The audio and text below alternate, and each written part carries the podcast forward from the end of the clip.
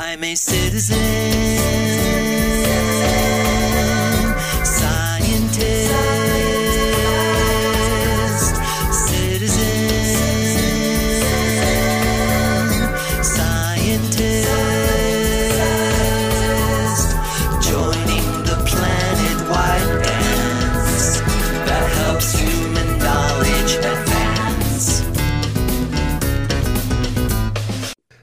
K Squitters. It's every other Sunday again, and you're listening to Sustainability Now, a bi weekly KZSC radio show program focused on environment, sustainability, and social justice in the Monterey Bay region, California, and the world. I'm your host, Ronnie Lipschutz.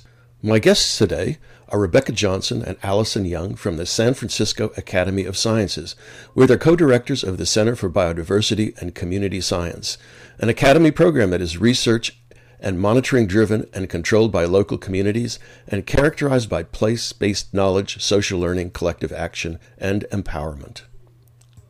Rebecca and Allison, welcome to Sustainability Now. So, why don't we start with some basics? What is the California Academy of Sciences? When was it established? By whom? And to what end? Yeah, and this is Rebecca. Maybe maybe I'll go ahead. Just a little warning: Allison and I sound a lot alike, so um, we might say our names um, sometimes. Um, so the the California Academy of Sciences is a natural history museum in San Francisco. Um, we're lo- currently located in Golden Gate Park. Um, we were founded in 1853 um, in San Francisco by a group of folks um, at the time. They were all white men, mostly wealthy white men, Mhm. who um, had made their money through the gold rush and through other industries associated with the gold rush, and were quite interested in kind of celebrating the biodiversity of California um, and sharing it with the rest of the world. Mhm. So they wanted to create an academy to share resources with, and at the in those time those days it really meant sharing a library and a space and creating a place where they could talk about nature and geology. Actually and many of these men were quite interested in the mineral resources of california as well. um, so yeah they founded it as a place to talk about the study and explore and celebrate california biodiversity and when I mean- allison and i talk yeah go ahead No, no, I was going to say, I mean, what, you know, to think about these guys as being concerned about biodiversity is a little bit startling or surprising. I mean, what, what did they mean? What did they mean by biodiversity? Um, I think if you read some of our founding documents, they talk Mhm. about the flora and fauna, right? Uh-huh. So they talk about plants and animals. Huh. And um, they recognized that the diversity that they saw here was quite different than that they had seen or experienced in experienced in other places in the United States, um, mostly the East Uh-huh. Coast. And um, they wanted to talk about it, and they wanted to find a, a group of like-minded people to talk about it. I mean, it wasn't until a few years later, maybe even closer to 20 years later, that we had a public facing part of the academy. Mhm, So originally, it was founded as a place to talk about nature, to mhm. talk about plants and animals and minerals and the state. And then we added on a public museum. That's interesting. Um, and so, what's the what's the current mission of the academy, and what is its balance among research, education, and activism? Yeah. So, Allison. Um, yeah. Yeah. we uh, we have have just recently changed our mission. Um, we have had a new mission in the last year and a half or so, two years. Um, it's to regenerate the natural world through science, learning, and collaboration. Mhm. Um, and so, yeah, you know, the balance of research and education, I would say, is like almost equal at the Academy. We have a super active research division where our curators and fellow scientists, um, you know, travel throughout California, actually, and throughout the world, uh, documenting species and describing species and you know, trying to understand the relationships between species.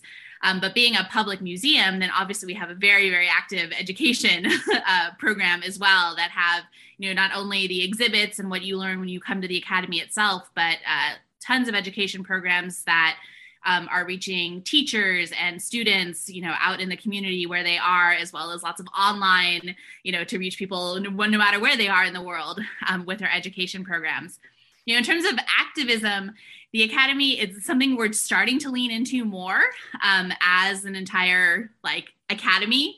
Uh, where in the past, you know, there might have been um, you know bills that are coming up that you know backed based on the science there are things that we've backed but we are actually taking now a more active approach in and actually advocacy is one of our values now um, which mm, it hasn't mm-hmm. been in the past. It's one of our new values of the academy. And so we're still kind of um, working as an academy to figure out kind of like what's the best way to go about having like an academy wide advocacy policy. But you know mainly it's thinking about um, what are those things that we can stand up for that are based in science that we should take a stand for um, and that we can also like activate our members and you know community around as well. Uh-huh. Uh, well you know when i meant said activism i was actually thinking more about this community science angle right? Um, as opposed to politics. I mean i think you know it's great that you're you're paying attention to that. Um, and of course the image of of science right is that it's just facts.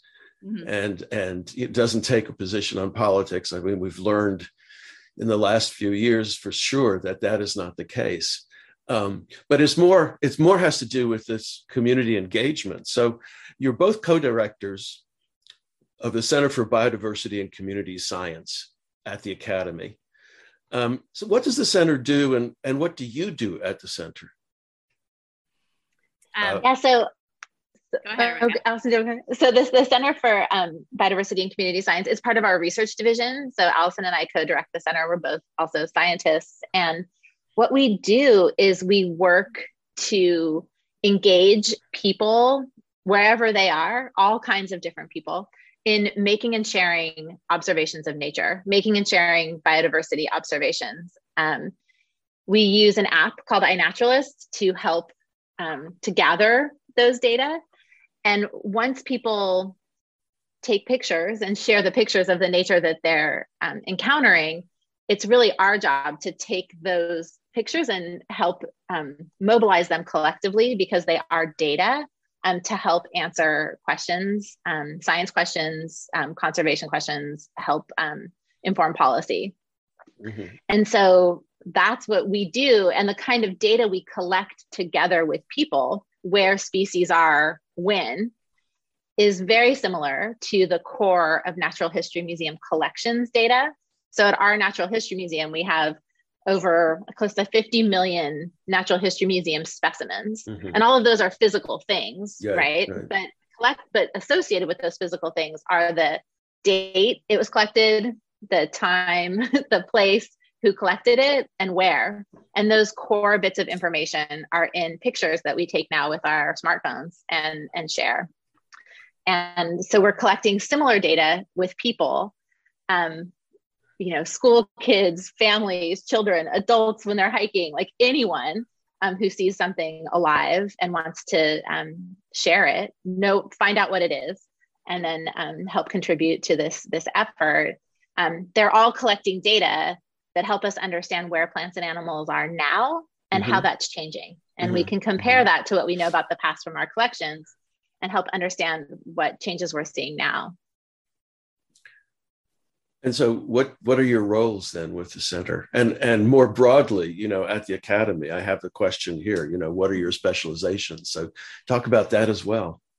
Yeah. Um, so Rebecca and I are actually both marine biologists, huh. uh, where uh, Rebecca is a uh, nudibranch specialist, a nudibranch taxonomist, so sea slugs, um, mm-hmm. while I uh, am an intertidal ecologist. Mm-hmm. Um, and so uh, our roles in the Center for Biodiversity and Community Science, you know, when we first when we first started working together, when we were like put together and, and kind of given this like uh, command to you know do some community science out there um, we uh, basically worked on designing kind of programs that people could come to and you know document biodiversity together mm-hmm. um, so we started a program actually in the tide pools down by half moon bay um, because mm-hmm. that's you know advances our and you know curiosity and the questions that we have yeah. um, we also started uh, we did, started a terrestrial project up on mount tamalpais at the time as mm. well and you know through time this has kind of evol- uh, evolved where uh, we basically kind of our roles kind of the core of what we do in community science is to design um, and run events and campaigns and build the partnerships that support those um, where people are making and sharing biodiversity observations. Mhm. You know, Rebecca uh, mentioned iNaturalist, which is another actually separate department at the Academy, that they're based at the Academy, which is this app and this platform that we use. Um, and uh, we really see ourselves as kind of giving people reasons why they should be going out and documenting biodiversity. Um, it's one of those things that some people are going to find that on their own. They're going to find iNaturalist because they've always been looking for something where they can like share their observations of nature because they're super into it already. But a lot of folks, you know, they need to be given a reason like why why should I be documenting my bi- my biodiversity, local biodiversity? How do I do it? Like what are those things I should be looking for? Um, and so we really uh, think of our role as kind of you know designing like the reasons, giving people reasons, and meeting other people who are interested um, in nature as well. What exactly is community science? I mean, you've talked about it already, right? But I, I'm curious about the the theory behind it, and I, I have a, a question here about the nature of data, and you know, and it's how how it's collected and what's considered quality data, right? And and I want to come back to that later. But let's start with you know this question of what exactly is community science? So we use the term community science to describe the work we do, which Mhm. is working together with people Mhm. to do science, to collect data, and to to use those data to answer questions. Um, it's a little tricky because community science can mean something else, right? So the term community science has also been used to describe community-driven research where communities have questions, usually Wow. around environmental injustice, Right. and Right. they have a question and they look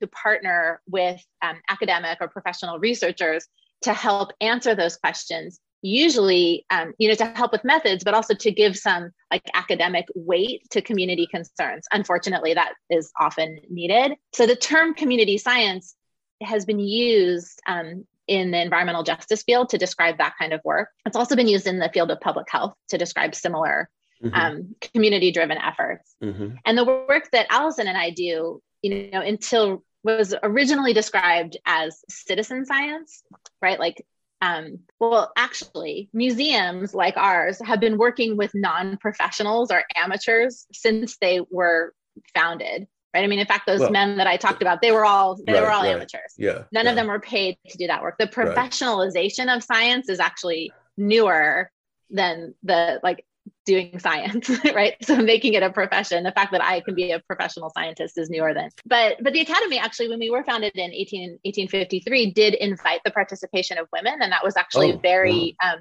progressive at the Mhm, time mhm. I mean, there were lots of things about that founding that were not progressive, right? Um, all these wealthy white men that had time taking advantage of, you know, California laws that were remove remove Native peoples from their lands to be able to explore. Like there are lots of things that weren't very progressive, but including women as equal partners in that research was something that was quite great.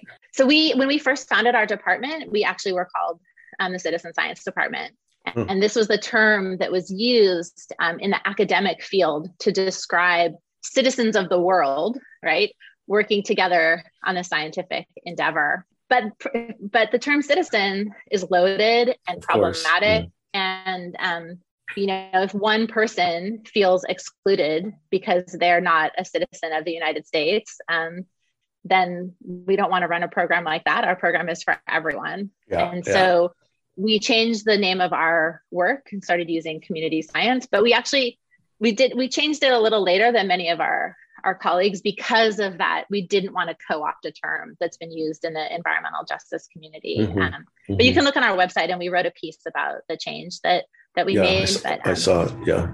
Yeah. yeah so Uh, more and more people are, are referring to the kind of work we do as community science You're listening to Sustainability Now. I'm Ronnie Lipschutz, and I'm speaking with Rebecca Johnson and Allison Young, co directors of the Center for Biodiversity and Community Science at the California Academy of Sciences. I wanted, I wanted to ask some questions um, about the data collection. How does, I mean, how does the sci- scientific community regard community science in the sense of, you know, where people collect is not the result of some sort of careful inspection of sites. It's, it's really where people are. so first of all, there's lots of different types of community science, right? So there are ones that are like our programs, which are just, um, you know, sending people out to collect data points, like you know, where where is nature now? Um, can you go and take photographs of species? There are other uh, community science programs where actually volunteers go through really deep training before they can even volunteer. Um, you know, where you, they, there is a lot of uh, scientific rigor in training those volunteers. Um, and there's not, I'm not going to say that one type of community science is better than the other. Like our type can engage more people because the barrier to entry is much lower. Mm-hmm. Um, but yeah, then you know you it is very messy data, um, but you get a lot of it, right? Yeah, so sure. yeah. with with big data sources, it's it's easier to kind of weed out that noise, um, and that's actually something that we do in our in our work.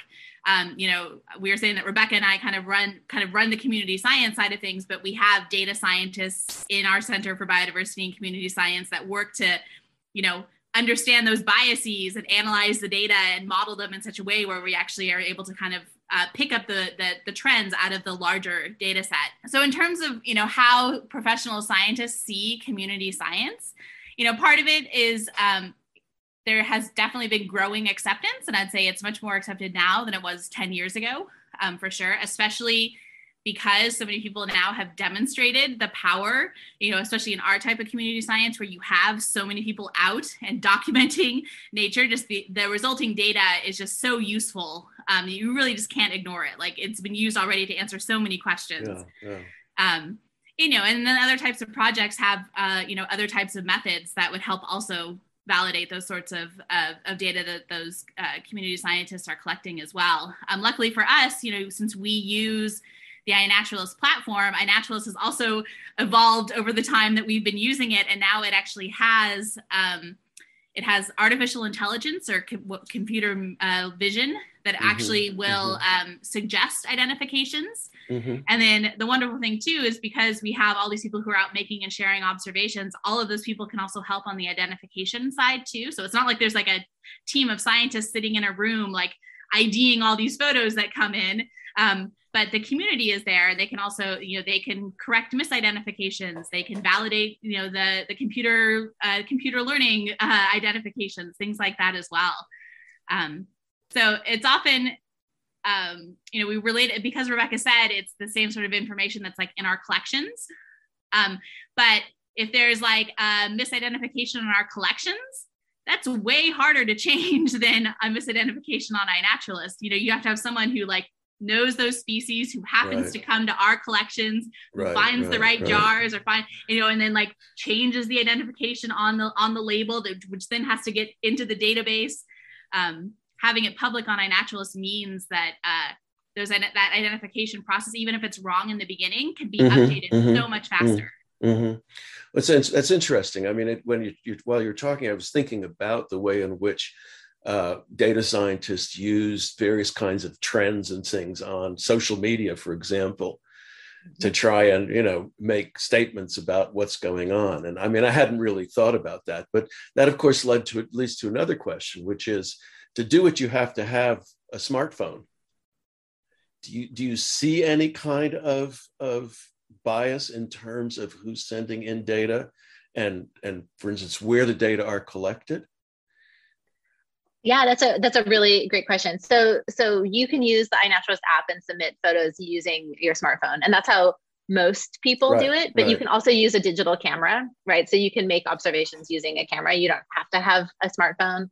Mm-hmm. Um, usually, actually, people that are using um, cameras have like really fancy technical cameras to get sure. pictures of things like yeah. birds or like right. underwater. Um, but but for sure there are biases in the the data that are collected you know there are biases in the the things that our t- people take pictures of right like you know i study nudibranchs or sea slugs they're like super beautiful and really brightly colored when people go to the tide pools and they find those they're more likely to take pictures of nudibranchs than they mm-hmm. are of barnacles mm-hmm. right i mean barnacles are awesome but they're not as photogenic right as a nudibranch and so um, what things people take pictures of varies and it varies on the individual like some people yeah, some person might love barnacles more than anything that's all they take pictures of right so yeah. so it definitely it definitely varies um you know there are biases about where people go um, right, you know people right. are more likely to take go to places that are near roads or near cities um, that have trails Right. People are more likely to make observations on on the weekend than they are during the week, right? right. And so so these um, these biases are are throughout the data. Um, you know, people are more likely to go to parks or nat- natural areas than they are to like go to the middle of a city, right, to take pictures of nature. But there's nature everywhere, and we need those data. And so that's one of the things that that we try to kind of um, mitigate, I guess, for some of those biases on both ends of our programming, right? So we design programs and campaigns to get people to go to certain places and take pictures of certain things and Uh-huh, encourage them okay. to take pictures of everything, right? Mhm. Not just you know the really beautiful butterfly, but also like that grass that it's next to or the other plants that you the plants that you see. And then on the data science side, you know, we've had really amazing data scientists on our team, um, Gio Rapacciuolo, who now works for NatureServe, which is an amazing organization, um, design a way, like a recipe basically, to combat a bunch of the biases that you see in community collected data. Mhm. So instead of like some of the programs that Allison was talking about that have these, um, you know, transects and quadrats and like Right. rigorous protocols on the front end, like most professional, you know, ecological monitoring or other kind of surveying does, we do the kind of cleanup on the back end Uh-huh. and like kind of take all comers Hmm. and then I kind of try to work work it on the back end. Um, That's, that's that's that's quite interesting. Um, well, you've been talking about iNaturalist, so why don't you say some more about about that, and you know maybe where people can listeners can look, you know, to sign up. Yeah. Um, so iNaturalist, uh, you can find it on the web at iNaturalist.org or in whatever app store that you use um, under iNaturalist if you're interested in checking it out. Um, so yeah, it's the platform that we use and the type of community science that we do that basically allows uh, people anywhere to make and share their observations of nature. Um, the primary way that people do that is by taking photographs. Mhm. Because it's really easy to take photographs of, of, a lot of things, which is really nice. But you can also do things like record sound. So it's really documenting organisms and evidence of those organisms. Um, it also doesn't ha- necessarily have to be things that are alive. You people take pictures of feathers or tracks or shells they find on the beach as well.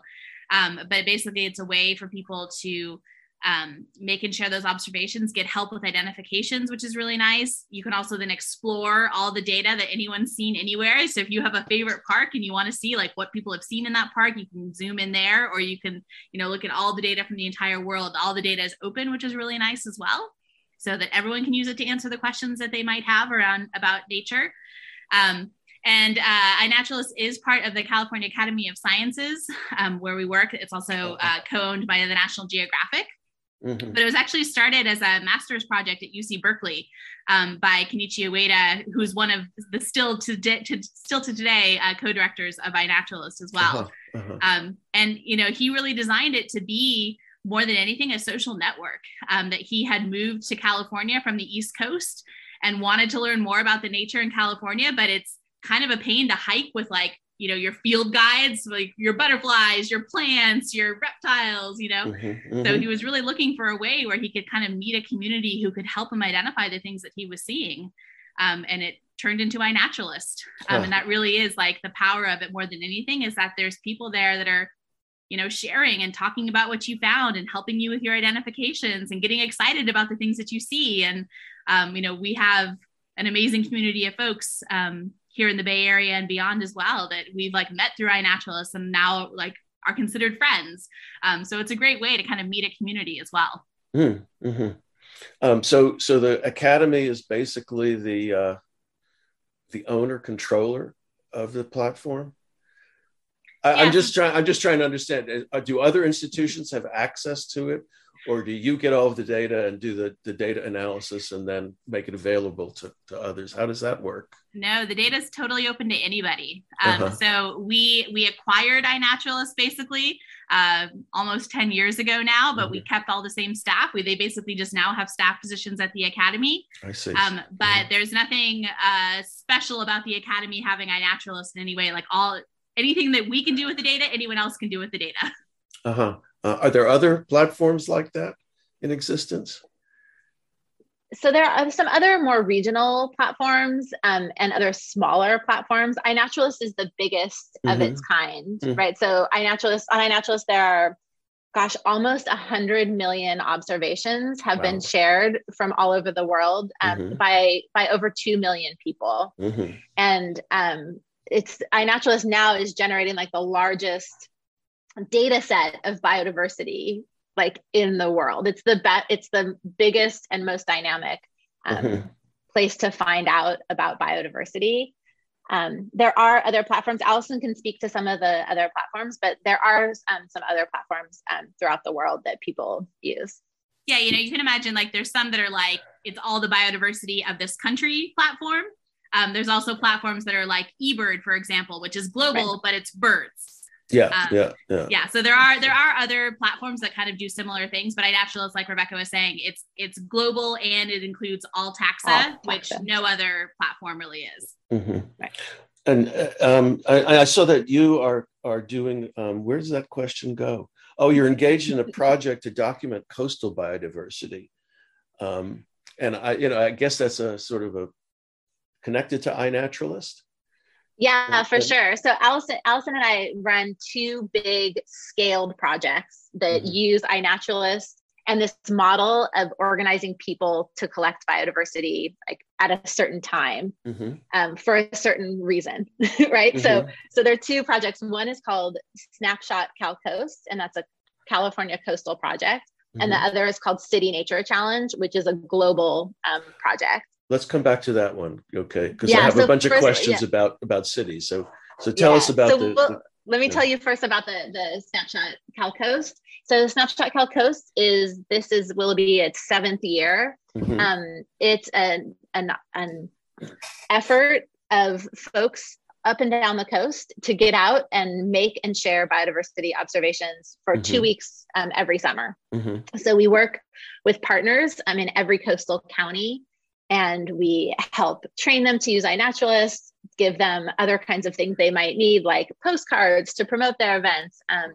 stickers to give their participants. We give them a little money for food if they're holding events. Um, but really, we all work together Mhm. to create and build a snapshot of coastal biodiversity at a certain time. And Mhm. then we compare year over year how that coastal s- biodiversity okay. is changing. That's why it's called Uh-huh. Snapshot Cal Coast.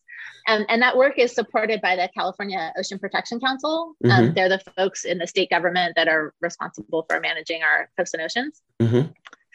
And um, so together we gather all these data, um, we connect people to the coast in new and different ways.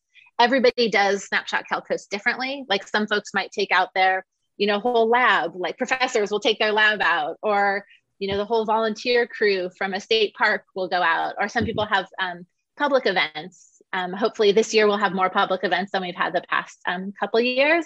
And people just go out on their own and make and share observations. And we have a most wanted species list where we at one ask people to look for certain species species that we know their range is changing that we're interested in and tracking those species and also we have a little checklist to make sure that people take pictures of things like those barnacles i was mentioning or sea anemones like hey make sure you take pictures of all the things you see and then those data we group all together and we're building um, in partnership with the state we're building what we're calling an early warning and forecasting system for changes along the Mhm. california coast Mhm. and that's where we model those data and put them together with climate projections and, and look and see what can we say about what might be happening uh-huh, along our uh-huh. coast Do, do you uh, do you focus on specific locations, or is this anywhere on the coast?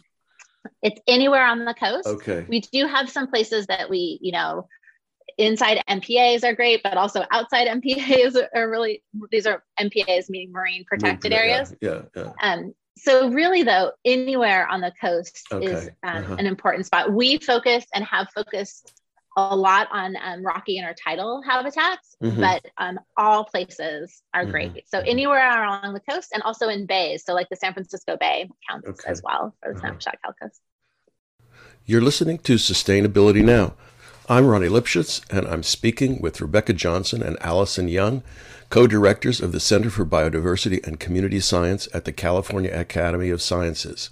You mentioned the City Nature Challenge, uh, and I see that that's an annual event, right? Can you tell us, Yeah. you know, what that is and how it works? Yeah, um, you know, so much like Snapshot Cal Coast, um, it's a similar model. Uh, it's one one time a year. Uh, it's four days long though, unlike Snapshot Cal Coast, it's a couple weeks long. So it's four days um, where we follow a similar model. So this is run by us and our colleagues at the Natural History Museum of Los Angeles County. So their mm-hmm. community science department, we do this together. Um, and we're kind of like the main organizers. Uh, but what we do is we have local organizers who basically sign up their city for the city nature challenge and we work with those local organizers to uh, you know give them support and resources and training we teach them how to use iNaturalist we teach them you know how do you hold a bioblitz event? Uh, we give them like posters and social media kits and all these sorts of things. And then they make the city nature challenge happen in their city um, over those four days. Um, and so it's kind of like a it's a big scaled bioblitz. It's it's kind of a competition meets collaboration as well. That you know a lot of times cities are trying to win. They're trying to make the most observations. They're trying to find the most species. They're trying to get the most participants involved. Um, but it's also this wonderful thing where it's all these cities around the world all together at the same time documenting their urban and metro area biodiversity. So it is really focused around cities and the areas around cities so so you're having people going around and and taking pictures of the things that they see right? Um does yeah. i mean does does this include things that we might not necessarily want to see? I mean do you do you try to document let's just say rats? Um, yeah i mean the, the main thing that we're trying to document are wild species. So things that weren't you know not like necessarily not the plants the plants that you've planted in your backyard. Yeah, yeah. But sure, the weeds, the weeds that are growing up in between them, hundred um, percent. right. You know, so it's it is really about understanding uh, the nature that's all around us in our cities and around our cities as well. We're, regardless of if we consider them a good in quotes species or not, or something that we're happy to see, or not, sometimes maybe not as happy to see. Uh-huh. Okay. Okay. Um, you know, I'm I, I I've been interested in in urban ecology for for a long time and a lot of people regard cities as places outside of nature. I mean, they really are transformed landscapes. And so this is a little bit different. And, and I was wondering if you could talk about how cities are enmeshed with species biodiversity and ecosystems and maybe what role they play. I mean, how important are they, you know, in terms of global biodiversity and, and the like? Uh, yeah, I'll, I can start and then let Rebecca chime in. Um, yeah, you know, we do see cities as really important. Obviously, they are very altered landscapes, um, but there is still nature in them and nature all around them as well. And especially as we think about um, you know, making sure that we have things like wildlife corridors and ways for uh, organisms to move through cities, understanding the biodiversity that we have in cities is a really key thing to do. So, understand thinking about, you know, not cities as like that blank spot on the map that has like no nature at all, but actually, how can we, uh, you know, not only you know understand the nature that's already in here but potentially even improve cities to make them better places um, for nature or for places that nature can move through more easily as well. You know, the City Nature Challenge is really about getting people to think about the fact that there is nature in their cities um, and that it's not that they have to, you know, like drive out to Yosemite to, to be in nature, that it is all around us. And that um, it really gives people a chance to kind of actually see how much biodiversity um, is truly in cities. Um, Rebecca, I don't know if you had more you wanted to add. Yeah, I mean, I think that's a great answer. I think that you know, there's another thing that's really important about nature in cities. Um, you know, over 50% of the people in the world live in cities or right. urbanized environments, right? right? So, um, and those are very altered places. I mean, everywhere on the planet's altered in some right. way, but yeah. you know, we live, I, I'm talking to you from San Francisco. So I'm sitting in the city right now. And, you know, um, the nature that's found here is like extra precious, right? These like native remnant native areas because they are so rare.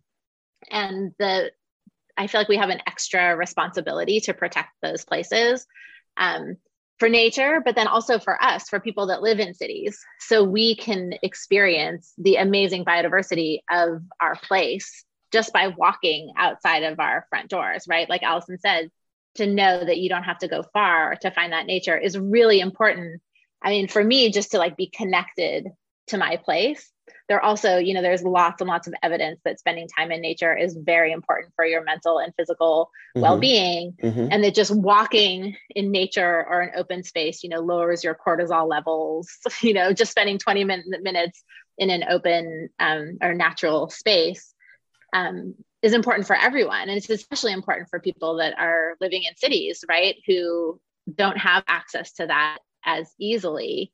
So to make sure that we have more green spaces and more nature is important for the people that live in cities, but also for managing things like climate change and um, heat, urban heat islands and other and sea level rise and all these other things that are coming to cities, it- whether they're here here now and coming. You know, um, improving and restoring nature in cities and incorporating nature-based solutions into our cities can help mitigate some of those challenges of climate change and also give people the benefits of being surrounded by nature, right? The physical and spiritual benefits. And those are things that we can and should be doing in our cities. Uh, you, you mentioned that more than half of the world's people live in cities, right? And so cities are major yeah. con- contributors now to emissions, um, Yeah. right? That are that are driving climate change. Um, I mean, are you looking at the impacts of of climate change on nature in cities? Well, that- one of the that- things that we're, yeah, yeah, and it's a really, really great question. So one of the things, um, Allison and I are leading a new academy initiative that's called Oh. Thriving California. uh-huh. that's looking at nature and people in California and how can we use our expertise together with the expertise of all Californians um, to help build a thriving California for nature and people. Like this is what we're doing together. I'm planning to do together. And one of the things that we know through that that work is that if we collect all these data together about where plants and animals are found now in all the ways that we just described um, and add that together with what we know about past biodiversity in California um, and the projected climate change that, that we know is coming, we can make plans and forecast future changes that will help. Like we can use that information to help make better decisions for people and nature in cities, in suburbs, in rural areas. You know, in California, we have all of those things like really, really close together right so so we know that these kinds of data about where plants and animals are found are super critical to making decisions about so many things in california you know our state is super is just now investing um, in something called the 30 by 30 effort which is protecting 30% of california's um, land and coastal waters for biodiversity by 2030 Mhm. so our state is funding this effort. But in order to make decisions about how to do that best, we need to know where plants and animals are now and where they're going to be in the future. And together, we can collect that data in a way that no one else can. Mhm. Right? All Mhm. Californians together can do that. And one of one of the parts of that is knowing where nature is in cities now and understanding how we can plan best for a changing climate to make our cities better for us and for nature. hmm hmm Um, are you are any of these projects that you're you're running the you know with the data collection? Are you having people try to document any of these changes, or how long have you has iNaturalist been going on? Uh, iNaturalist uh, has been running now for, gosh, like 13, 14 years. But but in the sense of you know you're accumulating data and then right. How long have you been running it? Has the Uh, academy been running it basically? Well, so we've been running our, our community science program since about 2012, and iNaturalist Oh, came to the academy uh, around 2013.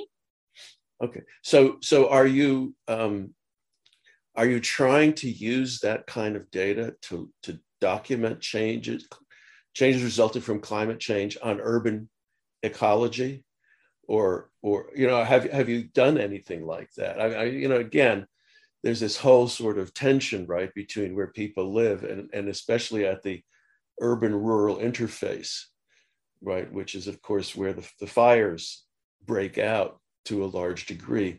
But I mean, are, are you able to use that sort of chronological data to actually start to see these kinds of changes in more or less real time? Yeah, you know, um, you definitely can using iNaturalist data see things, um, you know, because it, it's it's all about organisms. You can definitely see things like uh, shifts in species distributions, like species whose ranges are changing due to climate change or most likely due to climate change things like that you know? So um, that that's the type of information that we definitely are already looking at on iNaturalist um, and that it's not just us it's like you know scientists and people all over, all over the world are using iNat data for things like this as well. It's definitely something um, that we're interested in doing more of especially as rebecca said as we like really dive into this new this thriving california initiative is really understanding um, like what can we extract not only from iNaturalist data, but then from our historic collections together. So not mm-hmm. only are we getting a mm-hmm. picture of the last, you know, 12 years that iNaturalist has really been up and yeah. running, you know, but also using that historic perspective to really understand the change that's already occurred and those drivers of those changes. You know, like why is the species moving? Is it because, you know, the daytime temperatures are too warm for them and so they're moving north or is it because water resources are really important to this species and they're trying to follow you know due to drought in california they're changing their ranges things like that. And so getting that historic perspective is really going to help um, in this uh, basically like thinking about not only what changes are happening but why what are those main drivers of change of those changes? Not just like climate change as a whole but like what are those specific things that are really um, affecting species I'm Ronnie Lipschutz, and I'm speaking with Rebecca Johnson and Allison Young, co directors of the Center for Biodiversity and Community Science at the California Academy of Sciences. Can you talk a bit about opportunistic species in cities and, and wildlife that's moving in? You know, we I live on the UC Santa Cruz campus basically, and we we actually had a coyote walk through our backyard the other day. Um, I, I don't know what it, exactly it was doing, but we have coyotes coming through here, you know. But we're we're really at that interface, not downtown Santa Cruz. But you know, wh- what's going on and why is it happening? Yeah, I think coyotes are kind of the poster children for yeah, um, species yeah. moving into cities, right? I mean, in San Francisco, we have a very healthy population of, of coyotes. Like I can hear them from my house sometimes, and I live, yeah. I don't live in, you know, I live on a city street. Right. Um, and so, you know, I think there are a lot of coyotes are very adapted to human um, environments, just mm-hmm. like raccoons, mm-hmm. right? Like they do pretty well when humans are around. Same with squirrels. um, you know, there there are a lot of species that that thrive with humans, and I think. I mean, I'm not an expert in coyotes or these um, mammals yeah. moving moving in. If you want to have some folks talk about coyotes, you should ask Chris Schell from um, UC Berkeley and his lab. They study urban coyotes and urban wildlife. Uh-huh. Um, they are awesome group of folks. Um, but you know, we've done a lot of work here in the city and other places to restore these natural habitats. Right? We've done great work to, you know, the Presidio now just a few, you know, a mile from my house is an amazing, huge open natural area. Mm-hmm. Um, and there are lots of places for coyotes to make a living um, because we've done a good job of protecting other nature. Um, which is great, right? In many ways. I mean, there, it does lead to some human wildlife conflict. Um, mm-hmm. generally, if you leave them alone, there's not as much conflict. Um, but there are lots of other species that that are doing well in cities, and there are also lots of folks working to bring species back into cities that have been lost. Like our colleagues in the Presidio have brought back, you know, butterflies and um, other species that are really important for the the these are still urban areas, but really important for the ecosystem functioning. Mm-hmm. Um, and they're doing great things to kind of restore some of that functioning and these amazing species that used to be found here, but were extirpated, which means like they exist other places, but not in the city, but were extirpated because of human development. And so now we're bringing them back because we have the infrastructure, like the plant, basically the plant and water infrastructure to be able to support them you're at the academy. The academy, as you say, is a museum, and you know lots of people coming through, lots of children coming through. Do you do exhibits about the kind of community science that you you know you oversee, and what do those exhibits look like? Yeah, you know, we have um, uh, right now kind of our community science work is is kind of scattered throughout the academy right because it is something that you can do almost anywhere mm-hmm. the type of community science work that we're doing and so Um, you know, we have uh, in like our Color of Life exhibit right now stuff about how you can get involved in taking photos and like thinking about uh, you know where where plants and animals are in the world. Uh, we have some stuff, uh, some information about our community science program over in our Giants of Land and Sea, which is kind of focused on California as well. Um, and over there, it's it's actually specifically about like certain species in California that we're really interested. We'd love people to go and document and things like that. Um, we are really excited though as part of uh, this new uh, thriving california initiative that rebecca described earlier that we're actually going to be transforming that space that right now ha- is is generally about california actually into kind of a california hall mm-hmm. and what we really want to do there is because so much of this initiative is about the data that everybody is collecting um, that you know that all californians and people who visit california the, the data that they collect and how it's actually being used to help make California a better place. Mm-hmm. Um, that we're really excited to actually have like a very dedicated space, hopefully in that in that exhibit um, as it's um, being updated over the next, gosh, like four or five years. Um, that mm-hmm. will actually kind of be highlighting all those observations that people are making, so that hopefully, you know, if you you're out there and you're documenting something in your backyard, you can come to the academy and actually like see that as part of an exhibit.